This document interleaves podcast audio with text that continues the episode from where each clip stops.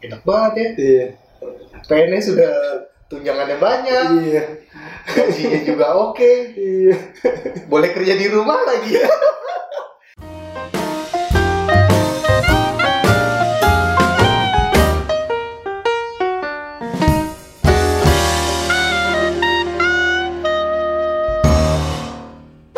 Oke, baik lagi di sini sama saya Elmi. Kali ini kita udah kedatangan tamu dari jauh nih ya. Makasih Bang, Bang Ai udah datang. sama-sama Nah, Iya, dari stasiun jam berapa? Jam 2. gue tadi upacara nggak lama sih setengah jam terus balik naik kereta yang jam 9 nyampe jam 2 langsung ke sini Langsung ke sini. Oh, gitu ya. jemput bini gue tuh bini gue Dewi. Oke, ini kali ini kita akan ngebahas nih kan Jokowi ini terpilih lagi nih ya Bang ya, dua periode. Hmm, Nah, pasti ada yang namanya rotasi ya, pergantian menteri atau menteri-menteri menteri-menteri yang lama terpilih lagi jadi menteri lagi gitu Hmm. kan. Nah, ini kita mau ngebahas nih, Bang. Tapi kita nggak bahas semua menterinya, kita bahas ada nggak sih kira-kira dari generasi milenial yang bakal jadi menterinya Jokowi gitu ke depannya? aduh pusing berat gue takut salah ngomong nih Iya, nggak apa-apa, Bang. soalnya gue udah lama nggak berkecimpung di dunia politik sih Oh gitu. ya mungkin kan abang ada beberapa pengalaman. Menurut abang nih langkah politik apa cuma isu aja atau bagaimana? masalahnya pengalamannya udah hampir 8 tahun 8 tahun yang lalu ya. Tapi kan masih relate mah. gue terakhir berorganisasi kan 2011 2011 ya dulu ya. Oh iya bang Aidi dulu dulu 2011 mantan ketua umum Lisuma Jakarta ya bang ya zaman. Iya. Tahun berapa tuh? 2009 2011 2009 sampai 2011 tuh. Iya. periode. Ya, Lumayan bukan dua, bukan dua periode dua tahun Dua tahun ya. satu periode dua tahun Lumayan lama juga ya bang. lumayan lah Tapi kayaknya masih sama lah. Kan masih orde baru semua yang pegang nih. Ah enggak lah. justru sejak 2012 eh iya, Iya. sejak pilkada DKI, DKI 2012 eh, Jokowi Ahok maju Iya. itu tuh peta berubah semua Oh peta udah berubah. Ah, Aduh. Jadi zaman itu tuh udah nggak ada lagi tuh aktivis-aktivis yang cuma kerjaannya nyari logistik segala macem. oh gitu udah nggak ada lagi sekarang. Menurut gua ya, Ah, karena gua ngeliatnya kayaknya tuh ya di Pemda DKI pada waktu itu ya dicoret-coretin lah ya, ibaratnya ah, nih cuma buat nyari proyek nyari proyek nyari Oh, proyek. gitu. Jadi- Jadi, tuh pada waktu itu justru mulai ada perubahan biasanya yang diberdayakan yang punya karya sih biasanya gitu. oh gitu. Ada waktu itu ya, Waktu itu. karena juga gue waktu itu ya dikit-dikit sih bantu-bantu juga sih dikit Sedikit ya. itu di Pemenangannya Pak Jibowo. Buk, Ah bukan. Siapa tuh waktu itu? Itu ya yang menang lah Yang menang ya. Oke, gitu. alhamdulillah lah ya. Oke kan pas gue nikah kan Hmm. Pak Ahok datang Nah, kan. Ah, iya iya benar. gitu ya cuma ya udah sebatas itu aja Di atas itu. Nah, menurut abang gimana nih untuk di mana ya sekarang ini? Karena isunya lagi gembor banget nih bang, menteri milenials nih. Apa cuman gimmick atau gimana? karena gini menurut gue ya Iya. ini maaf, maaf nih kalau sotoy Gak apa-apa, ini prediksi aja nih. bukan prediksi gue ngerinya sotoy Oh, ngerinya sotoy. Eh, ntar netizen marah-marah lagi eh milenials itu memang kan di pemilu 2014 eh, 2019 2019. sorry Eh, kalau nggak salah hampir 50% pemilih di Indonesia itu rentang usianya milenial ya, oke.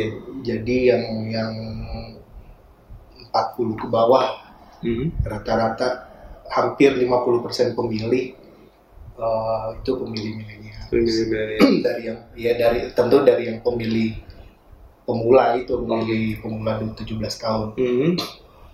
Nah, mungkin karena suaranya mencapai 50% itu yang isu milenial ini jadi seksi Oh, menurut gitu. gue Iya iya. itu makanya eh, waktu pilpres kemarin kan garapannya ya rame di seputar milenial ya Bener ya rame banget digoreng isunya. terus kayak Pak Sandiaga Uno juga kan Hmm. katanya apa bapak online. Bapak, bapak online, ya bapak online, bapak bapak online, bapak online.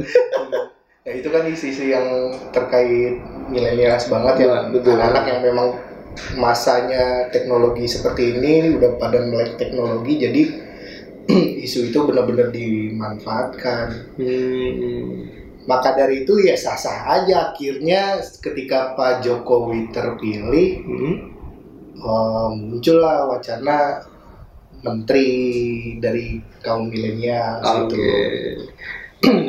Tinggal ini beneran nyata atau cuma wacana Hmm. itu kan kita lihat aja nanti pas pelantikan kan kan. gitu.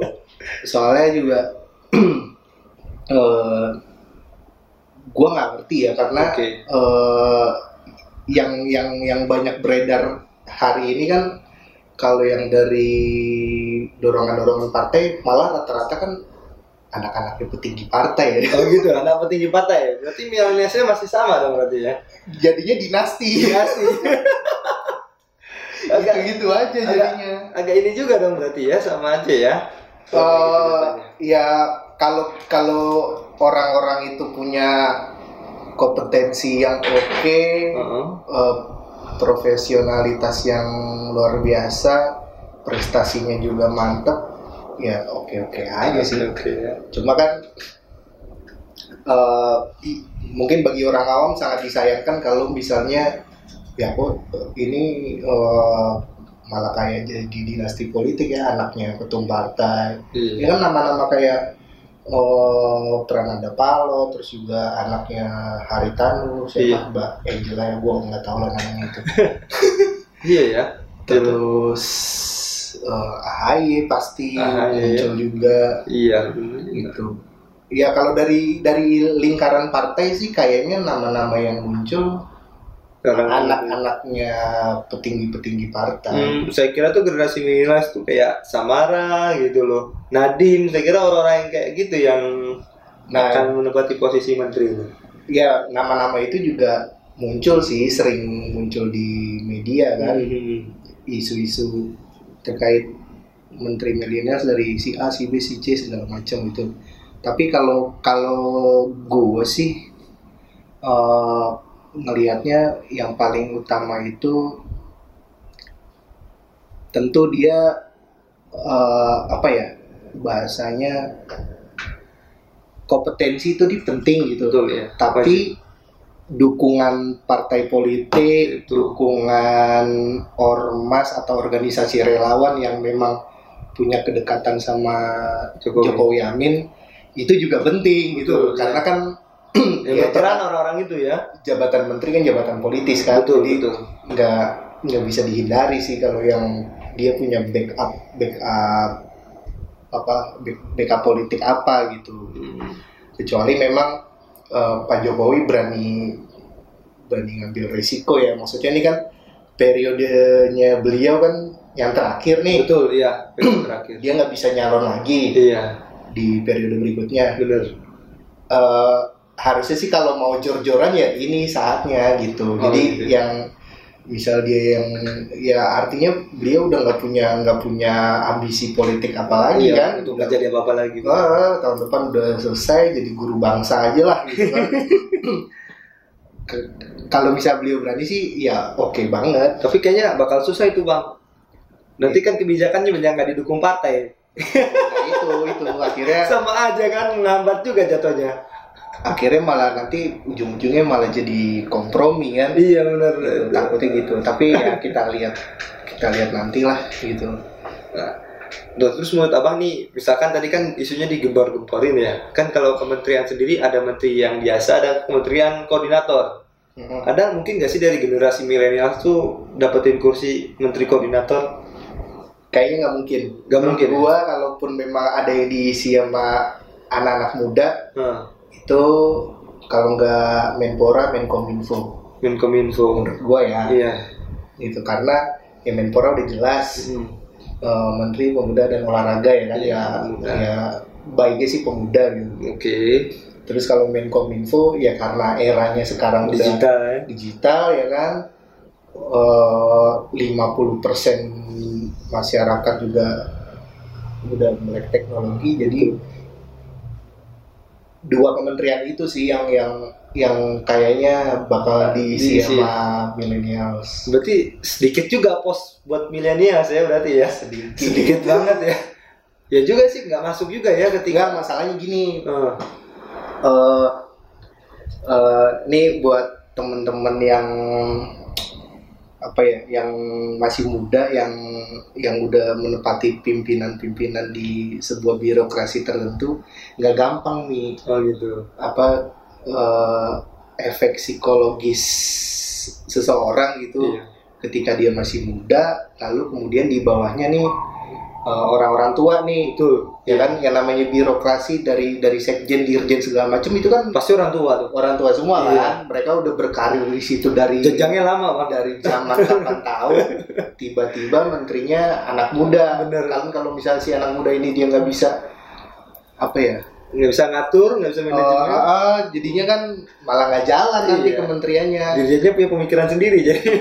kayak nggak nggak mudahnya di situ kalau Iya kalau ya. menteri yang Hmm. masih sangat muda eh menteri yang masih sangat muda orang yang masih sangat mu- muda memimpin sebuah kementerian iya sih ya. tantangannya di situ Tantangannya di situ. tantangannya di situ karena nggak nggak nggak gampang nggak gampang lah Iya, narukin bir- birokrasi itu Birokrasi, iya. ngebuat yang senior senior ini apa hmm, Ngikutin lo ya. ngikutin apa kebijakan menteri, Menteri gitu kan. ya benar karena pasti dukungan partai juga kuat juga di menteri itu kan Hmm. apalagi kebanyakan di Indonesia ya kayak menteri kementerian apa ya partai itu yang berkuasa kan kebanyakan percuma juga ya Iya. Pokoknya dia harus punya kematangan secara psikologis ya. oh iya. Sedap. berarti Ah, Sotoy banget gue. berarti berarti selain nah ini kan tadi kan kita bahas ya berarti tantangan untuk menteri milenial itu harus punya kekuatan psikologis ya kan Se- Eh, kecakapan matang sih Matang secara, secara- psikologis matang secara matang psikologis. untuk menghadapi situasi birokrasi yang ya seperti yang kita tahu birokrasi walaupun kelihatannya sudah membaik tapi eh, masih lah Masih, ya. Nah, apalagi tuh bang, selain kematangan dalam psikologis, apalagi yang diperlukan Iya, menteri iya. milenials? ya udah pasti itulah dia berprestasi terus rekam jejaknya oke Oke, rekam jejak wajib itu. rekam jejaknya oke terus dia juga punya background pendidikan yang sesuai dengan bidang yang nanti di ditempatkan gitu kan Oh iya, ya itu sih itulah yang yang, yang penting yang penting cuma nyari rekam jejak kayaknya sih zaman sekarang udah gampang itu nggak Iya. browsing browsing di internet sih. Oh, tinggal udah ketahuan tuh rekam Hmm. jejaknya Nah, berarti kalau cuma dua agak susah juga ya untuk generasi milenials untuk bisa berprestasi ya di membangun bangsa gitu istilahnya masuk ke dalam birokrasi berarti agak sulit ya. ya yang ASN ASN muda lah itu Iya. yang harus yang harus maksimal. Kayaknya sih nggak banyak kalaupun kalaupun ada nggak banyak kayaknya sih. Nggak nggak gampang lah. Untuk ini ya. Walaupun apa atas atas dasar kebijakan politik karena pemilih 50% itu kan. Eh, 50% Eh, milenial. tapi kayaknya juga yang menteri yang dari milenial kayaknya sih nggak banyak. Kalaupun ada menurut gue sih dua itu doang sih menurut gue dua itu ya? Eh, yang paling cocok selain anak menteri kira-kira menurut abang? Yang tadi kan abang udah sebutin beberapa anak eh sorry beberapa anak politisi ya kan? Nah kira-kira di luar dari lingkaran dinasti lah. Menurut abang ada nggak sih? Kira-kira kalau yang CEO CEO apa? Startup. Startup. Hmm?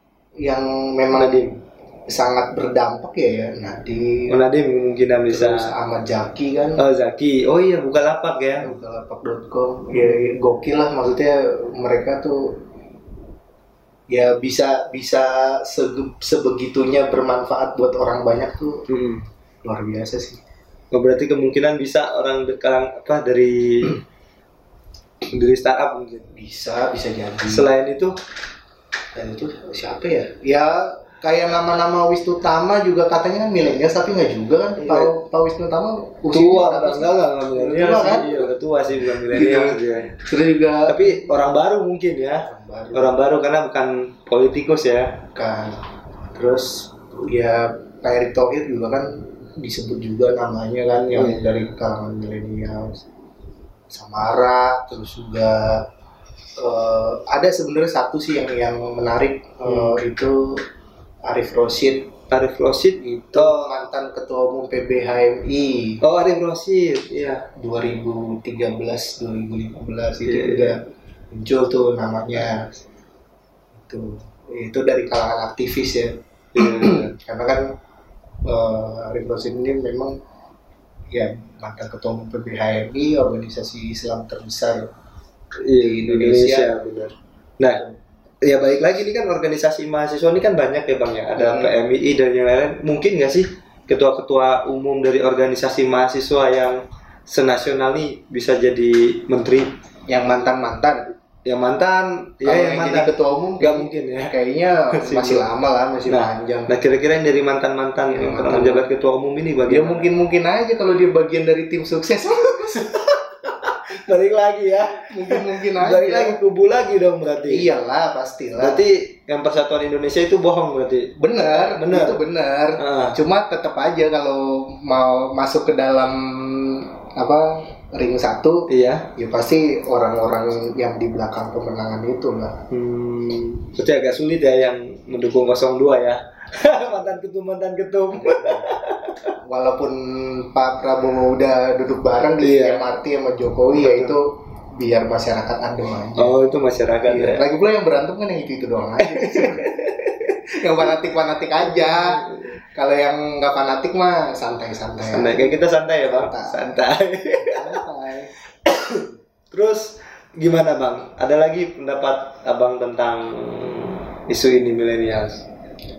Oh, lagi ya?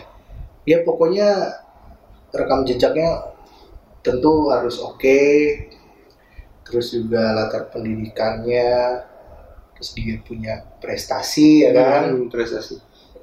Eh, punya kematangan psikologis tadi itu Iya, yang, yang menaklukkan di birokrasi itu nggak gampang. Dan yang paling penting ya dia juga dukungan politiknya kuat. Kuat. Nah tadi kan abang sempat singgung nama eh, Arif Rosid nih bang. Hmm. Nah, kira-kira peluangnya Arif Rosid untuk jadi menteri ini berapa persen menurut abang nih? Dapat di posisi menteri milenial. Terus terang gue nggak kenal. gue nggak kenal. Cuma tahu nama doang. Oh gitu. Tapi kan di apa dia kan bagian dari jubir TKN kan. Waktu itu jadi jubir ya. Jubir bagian dari jubir TKN. Berarti Jadi memang eh, ya artinya bagian dari tim pemenangan karena mantan ketum PBHMI basis masanya juga cukup kuat pasti kan Hmm. mantan ketum PBHMI Eh kalau dibilang persentase berapa ya ya 50-50 lah 50-50 ya. Oh, Berarti masih mungkin bisa bisa enggak ya.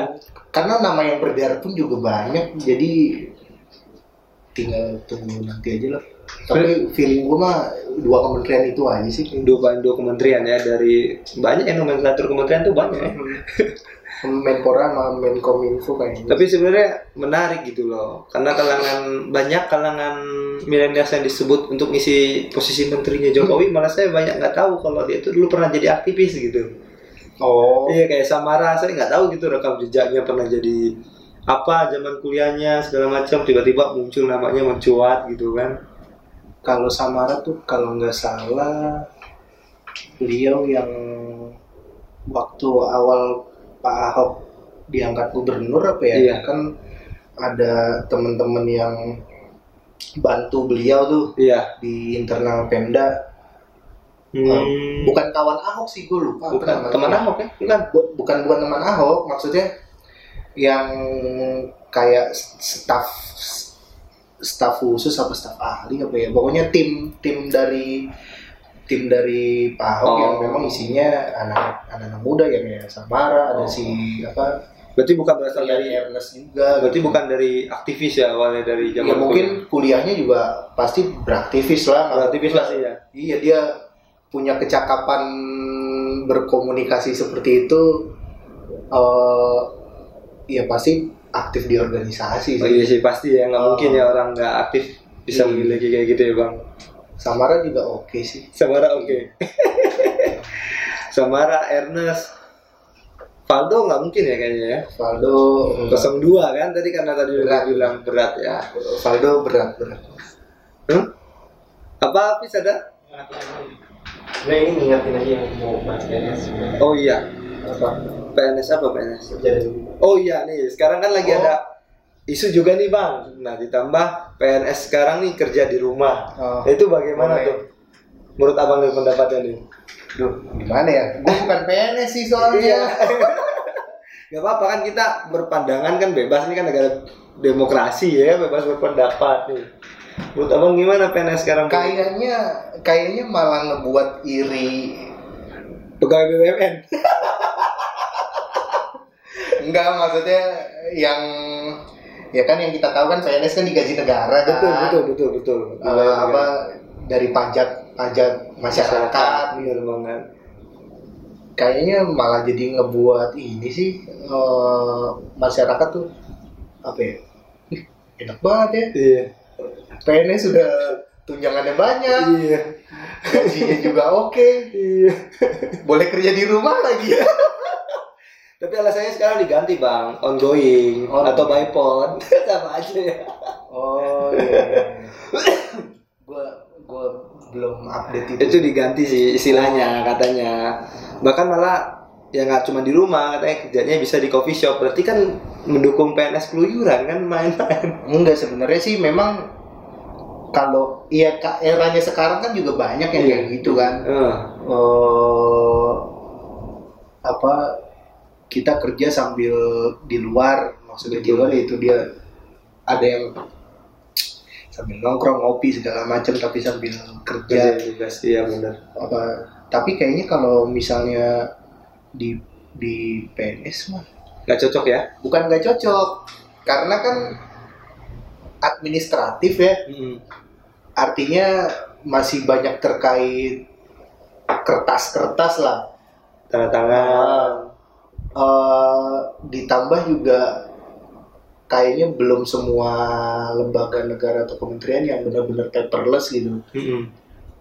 jadinya sulit juga sih sebenarnya Iya, karena dokumennya tebal-tebal ya bang, Oh. ngurus ya. bener kayak misalnya lu bikin kegiatan Iya. waktu masih zaman kuliah kan Iya iya. ada sponsorship jadi dari kementerian Itu aja repot banget. ya. laporannya repot kan Iya, gitu lah. Berarti nggak nggak cocok banget ya bang. apa ya pokoknya ya enak banget misalnya boleh apa kayak begitu Waduh. karena kan PNS mau gimana pun masih jadi tujuan favorit Iya. anak-anak yang baru lulus kan Bener ya pasti banyak yang ngelamar ya tahun ini. Apalagi dengan isu itu, waduh. Iya.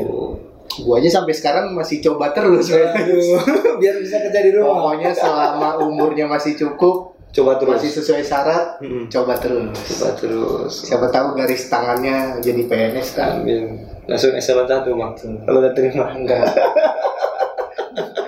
masih anak baru Sudah baru jangan ya. harus proses proses. nah, terus eh, selain itu, kira-kira nih bang, generasi untuk apa peluang ke depannya ini untuk generasi milenial supaya bisa masuk ke politik menurut abang gimana sih? Terbuka besar atau enggak gitu loh? Karena sistemnya kayaknya masih begini loh, karena di mana-mana harus ada uang gitu kan. Kayaknya agak susah gitu loh untuk generasi milenial kecimplung gitu kalau emang karena relasinya nggak ada ya Hmm. itu gimana tuh? Eh, ini buat yang masih kuliah berarti ya? iya iya benar. buat yang masih kuliah ya kalau mau bener terjun ke dunia politik menurut gue sih konsisten ya jadi artinya dari mulai kuliah aktif berorganisasi mau organisasi internal kampus atau organisasi eksternal kampus sama aja sih sebenarnya sama aja tinggal tinggal konsisten aja memang capek terus juga apa harus ke ke sana kemari kan biar dapet jaringan. Karena kalau mau masuk parpol juga kan harus ada pegangan harus ada patron. Iya. nggak nggak gampang juga makanya harus konsisten. Kalau misalnya emang dirasa nggak kuat terus juga dirasa masih banyak yang tidak sesuai dengan hati nurani Mending langsung ya.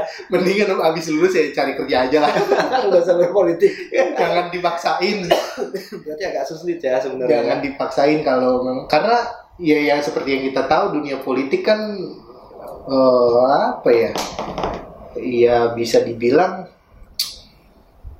eh banyak orang bilang dunia politik tuh negatif banget lah Iya. gitu kan. Jadi kalau yang nggak sesuai sesuai dengan hati nurani itu kadang memang aduh kok begini ya? Aduh kok begitu ya? Jadinya daripada ragu-ragu karena politik itu nggak ada abu-abu. Iya.